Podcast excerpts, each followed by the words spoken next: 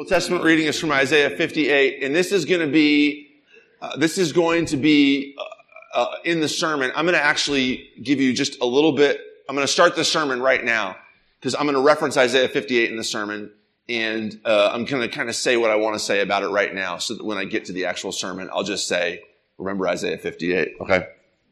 As we read through Isaiah 58, this is a text that we've looked at in adult Bible study. It's a text that the elders have looked at. Looked at. There's a gazillion of these texts in the Old Testament prophets and in Jesus' teaching too. That you know, when I'm reading this, pay attention to what he's saying.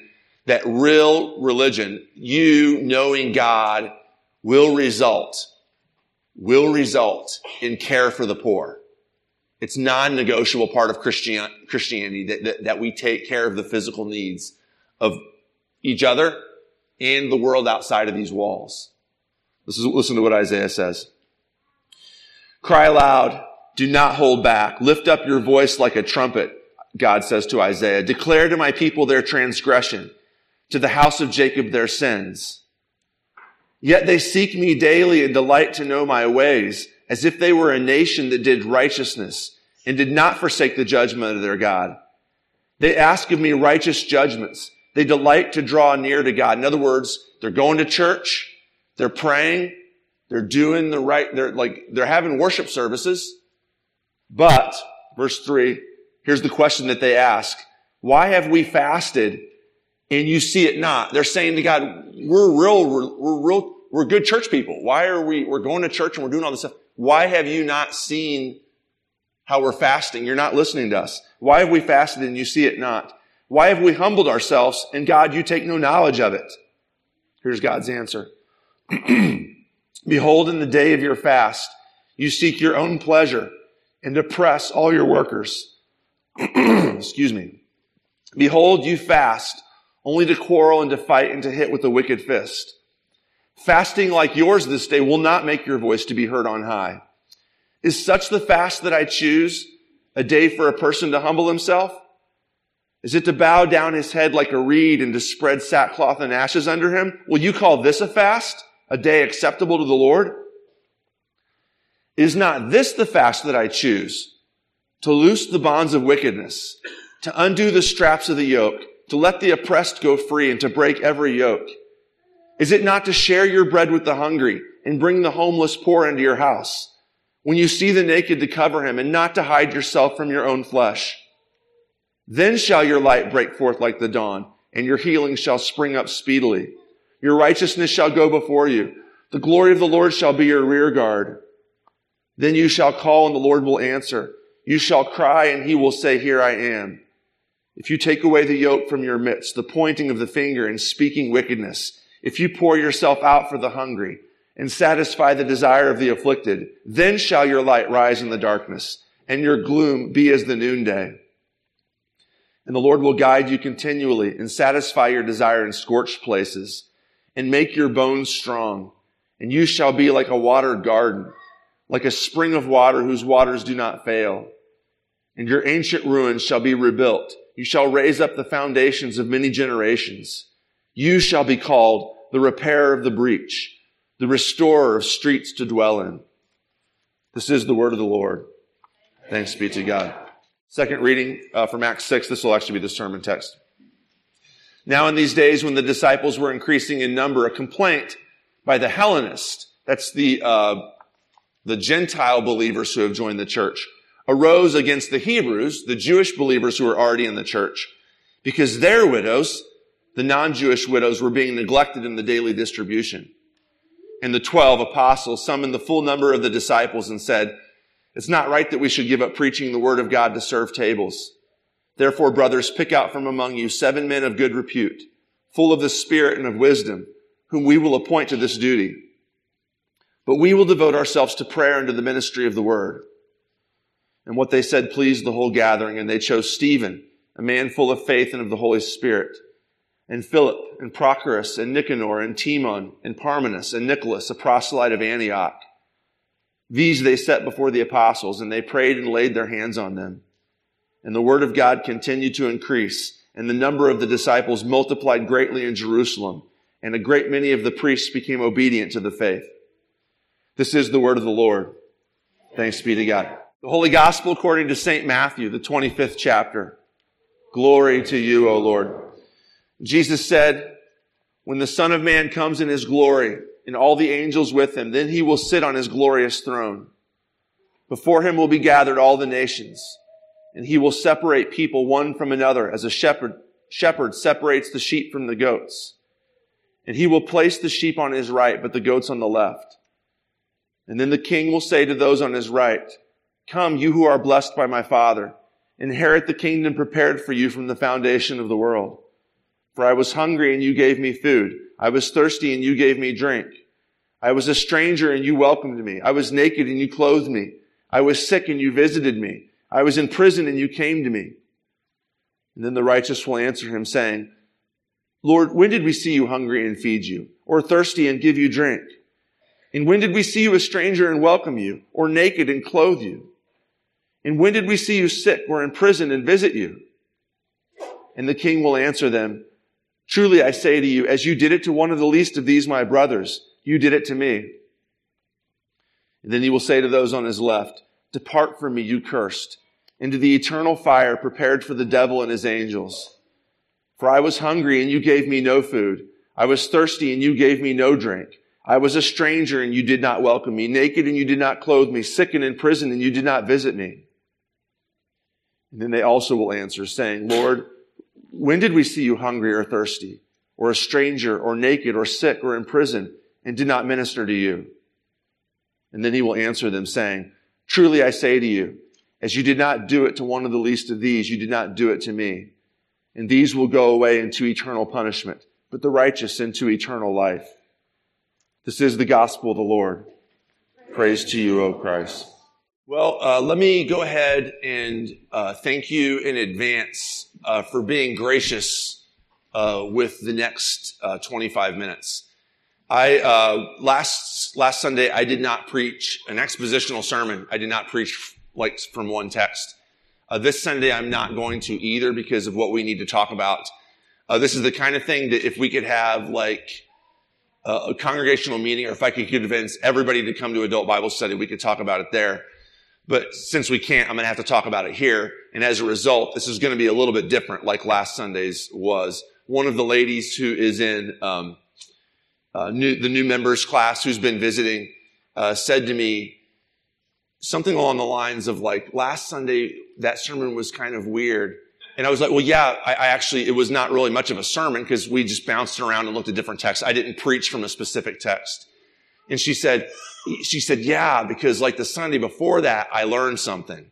and uh, I, I don't take that as like an insult. That's actually, that's super good insight on her. Like I can stand up here and talk for forever and say like all the super wise stuff that I've got in my head.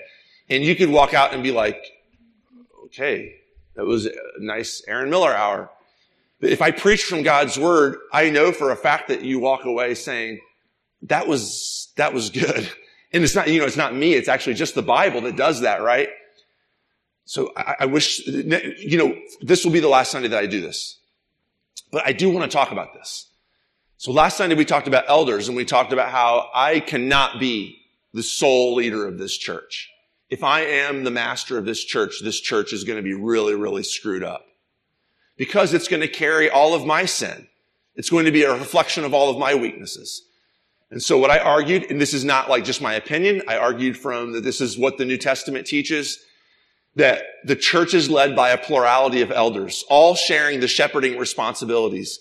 Not one of them with more authority than the other in God's eyes, except for that those who teach the word are going to end up having the authority that comes from just handling the Bible. It's not, it's not my authority. It's just I end up speaking the word. And like the lady says, when I speak the word, stuff happens. You learn something. It's not me. I don't have more authority than the rest of the elders in the church, except that I'm the guy up here preaching, right, and administering the sacrament. Today I want to talk about uh, deacons. This is the second office that God has designed for the New Testament church to do its work. This is going to be weird for some of you. Some of you who grew up in uh, uh, Roman Catholic traditions and in some Lutheran traditions will think of the deacon as like a pastoral assistant somebody who helps with preaching and communion if the pastor is not there. Or we'll think of them as like, in, in our, uh, in the LCMS circles, we have what, what are called deaconesses. Uh, which are uh, women who you have to actually be a larger church with money to do this, who are uh, called and paid to do mercy ministry. What I'm going to argue is that every New Testament church needs one of these, needs multiples of these to do the work of the ministry. So let's start off with what I said we were going to start off with Isaiah 58, 1 through 12. And let me just make the point that I made earlier, and then we're going to move on real quick. The point that in God's eyes, true religion is to care for the fatherless and widows as the book of James says. That knowing Jesus means we will have a heart for the poor. That we will have a heart that longs to meet the needs of the oppressed and the disenfranchised and those who are struggling in our congregation and outside of our congregation. There's going to be something that sits on top of this, on top of this conversation, and that is the need for grace. It takes grace to want to serve the poor.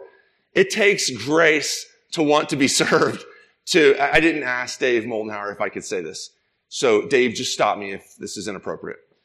So, uh, my car, you guys, if you've seen my car, you know that it's like a piece of junk. It's held together, uh, with scotch tape. Uh, it frequently does not work. And recently it wasn't working. And, uh, Dave said, Hey, you can use my car. I was like, nah, you need your car. No, no, no, no, no, seriously he was real, like genuinely excited to say, you can use my car. Like, I'll pick you up and you drive me to school and drop me off and then you use your car and then come back at the end of school and pick me up and I'll drop you off. It'll work. It's great. He was real excited and I did it as a favor to him. Also, I needed a car too.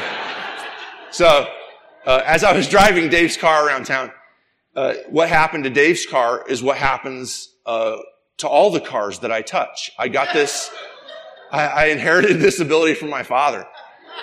Like something really bad started happening in the right rear wheel. And so Dave had to take it into the shop.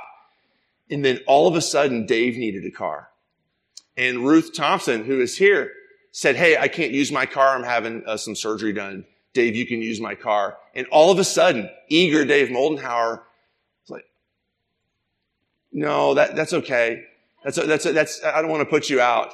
And, and, and Dave and I talked about this. There's, there's like a grace in wanting to serve people that's sort of easier than the grace of allowing yourself to be served.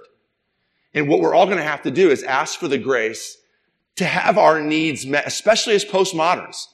We're all addicted to the God of individualism. And, you know, y'all, y'all are Americans, right?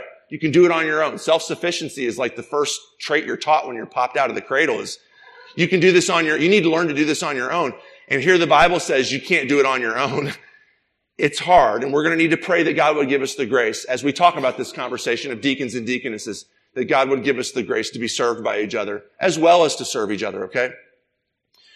True religion is to take care of our, each other's needs and to allow our needs to be taken care of. The gospel reading in Matthew 25 is shocking. It's absolutely not, not shocking for those of you who've been in adult Bible study because we've talked about this recently. But Jesus says that on the last day, when we stand before his throne, and he decides who's in and who's out, he is not going to ask you, did you accept Jesus into your heart? He is not going to ask you, when were you baptized? He is going to say to you on that last day, did you feed the hungry? Did you visit the prisoners? Did you clothe the naked? Did you give drink to the thirsty? And on that basis, he separates us into sheep and goats. That is shocking. Now, now, what he's not saying is that Ephesians 2, 8, and 9 is not true. That you're, you're not saved by grace, you're saved by works. But what he is saying is this. Same thing Isaiah is saying. All the prophets are saying when they talk about mercy ministry. What they're saying is, is if you really know Jesus, if your heart has been lit with the grace of God in Jesus Christ, you will care for others who need caring for. The notion that we can like go through confirmation and have good theology and then sit on our butts here in this room and not do anything with it is a false gospel. You will not be asked, how did you do in confirmation when you stand before God on the last day? You will not ask, how much of Luther's small catechism can you quote? You will be asked, what did you do with the gospel of Jesus Christ to serve those who need serving. I, I don't know how else to, I, this is, it's really hard. I don't know how else to say it. I mean, I could read the gospel reading again out loud to us. We're going to have to come to grips with this. That this is what we as a church are called to do. It's what we as a church have frequently failed at doing. Trapped by the lies of the enemy and by the lies of our own flesh into thinking that what goes on up here makes us good Christians. And that what James is saying when he says that true religion is to care for the fatherless and the widows is somehow trumped by our theology. This is not the case. How has God designed it? So this is the, this is the reality. We're going to have to start taking care of the needs that are in our midst and the needs that are in our community. How has God designed the church to do this? God is actually, because this is not easy to do, right? It's not easy to step outside of yourself. It's not easy to take the step, the scary step of getting involved in other people's needs and in their lives. It's easy maybe to throw a little bit of money at it every once in a while and not to do this relationally, not to do it in a holistic way, which can bring the gospel to bear on people's lives. Both the content of gospel message, the good news that Jesus has uh, died and rose from the dead, but also the actions of the gospel message, that God is redeeming the world, and that means that the sick can be healed, and that the hungry can be fed, and that the poor can be lifted up out of their poverty. It's hard to do this. So God has come up with a plan to make this happen. And the roots of this plan, the skeleton, say, the skeleton of this plan is in Acts chapter 6. Look at this reading with me. Now in these days, this is the days of the early church, the disciples were increasing in number. A complaint by the Hellenists arose against the Hebrews because their widows were being neglected in the daily distribution. Right away, you see that the church is called, and this is not like new information. It's everywhere all over the Old Testament and the New Testament. The church is called to take care of its widows, of its widowers, of its orphans. But now there's a burden on the church to do this, and the guys who are in charge of it are doing all of it, right? I mean, they're preaching, they're teaching, they're praying for the congregation, they're trying to make sure that the needs, the physical needs, are being spiritually met. And it's just too much, and it's not getting done. And we're not told the reason why it's not getting done. Maybe it's just because it's too much. Maybe there is a sort of a latent racism in it. Like we care for the Jewish Christians first and then the non-Jewish Christians next. It's not until Acts 15 when these issues are sort of hashed out, like, are the Gentiles actually full-fledged members with this or are they actually second-class members? It's not for a while that we get there. Here, maybe that's what's going on. We don't know. What we know is that some people's needs aren't getting met. God comes up with a plan to fix this. The apostles say this in verse 2. It's not right that we should give up preaching the word of God to serve tables. That word serve, it's actually just the word serve tables, is actually the verb in Greek. I could say it's for deacon. It's actually in Greek, it's just the word deacon. It says literally, we shouldn't give up preaching the word to deacon, to become deacons. So what are they going to do? They're going to choose deacons. Here's how they do it. Therefore, brothers, pick out from among you seven men of good repute. And now there's going to be three qualities that are needed here that we're going to talk about in just a minute. Full of the Spirit, full of wisdom, whom we will appoint to this duty, but we will devote ourselves to prayer and to the, but we will uh, uh, devote ourselves to prayer and to the ministry of the word. And what they said pleased the whole gathering, and they chose Stephen, a man full of faith and of the Holy Spirit, and then the rest. This was a good idea to all of them, and they put these guys in charge of taking, let me say it this way, listen to me real close. Spiritually, taking care of the physical needs of the church. What we don't want to do is divide up people's needs into physical and spiritual. That's, that's, a, that's a false, I could throw some philosophy at you, like about Platonism and duality. It's a false duality in the Bible to think of like, well, spiritual needs are important. The physical needs are not very important. That's one of the reasons why we're having problems with taking care of the needs of the poor in the church is because we fall prey, we, we fall and prey to this duality. To spiritually, it is gospel to take care of the needs of the poor in the name of Jesus. I, I don't want to, was it St. Francis of Assisi? I, I don't want to like, this, maybe it's a little bit of a worn out cliche. Preach the gospel every chance you can get. And if necessary, use words. He said, that's kind of what's going on here. That's kind of what's going on here. The deacons here, second thing I want you to know here, the deacons in Acts 6 that are chosen are, this list of seven men are all males. They're all men. We know from the rest of the New Testament that there are female deacons too. Romans 16 verses 1 and 2. Paul says, I'm commending to you Phoebe, who is a deaconess of the church at Cenchrea, And what, here's what, here's what he says. I ask you to receive her in the Lord in a way worthy of the saints and to give her any help she may need from you. So, so besides the fact that she's a woman, I want to bring us back in a few minutes to this last line, give her any help that she may need from you.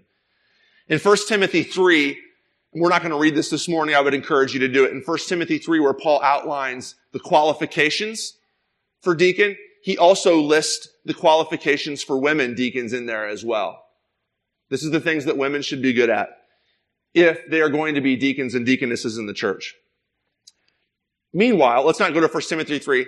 Let's talk about the qualifications for deacons here in Acts chapter 6. Okay? So first of all, God calls deacons to spiritually meet the needs, the physical needs of the congregation.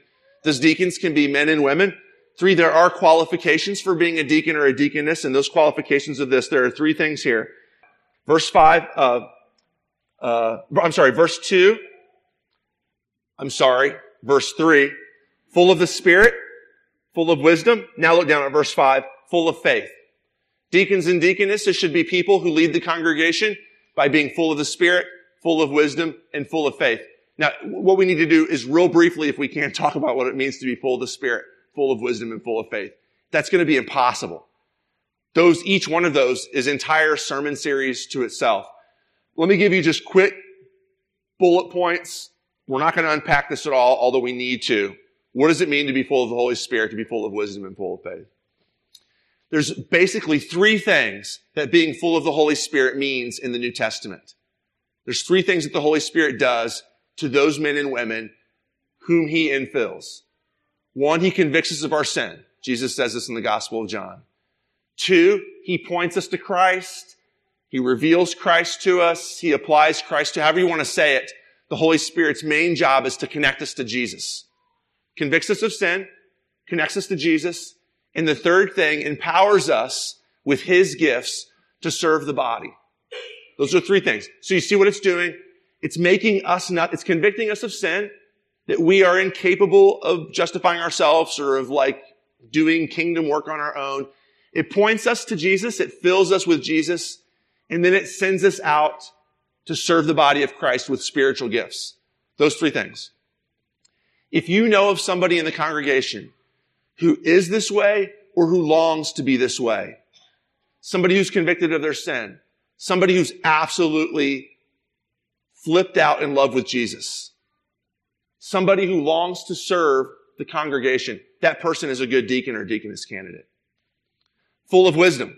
What does wisdom mean? Again, this could be, we could talk for four or five sermons about what biblical wisdom is because it's so multifaceted. If you look at the book of Proverbs or the book of Job, just so many, book of James, there's so many angles to it. But let me sum it up this way, and this is really, really shallow. Wisdom in the Bible is knowing God's will and doing God's will. That's almost so shallow, it's worthless. It needs to be unpacked. Somebody who knows God's will, that's probably a lot of you, people who dress up and come to church on Sunday morning. Typically, people who are interested in knowing what's going on here and what God thinks. Doing God's will is the next step. This is basically James, in the epistle of James, this is basically James' definition, right? is that wisdom is knowing God's will and also doing it. Blessed are those who are not just hearers of the word, but doers of the word too.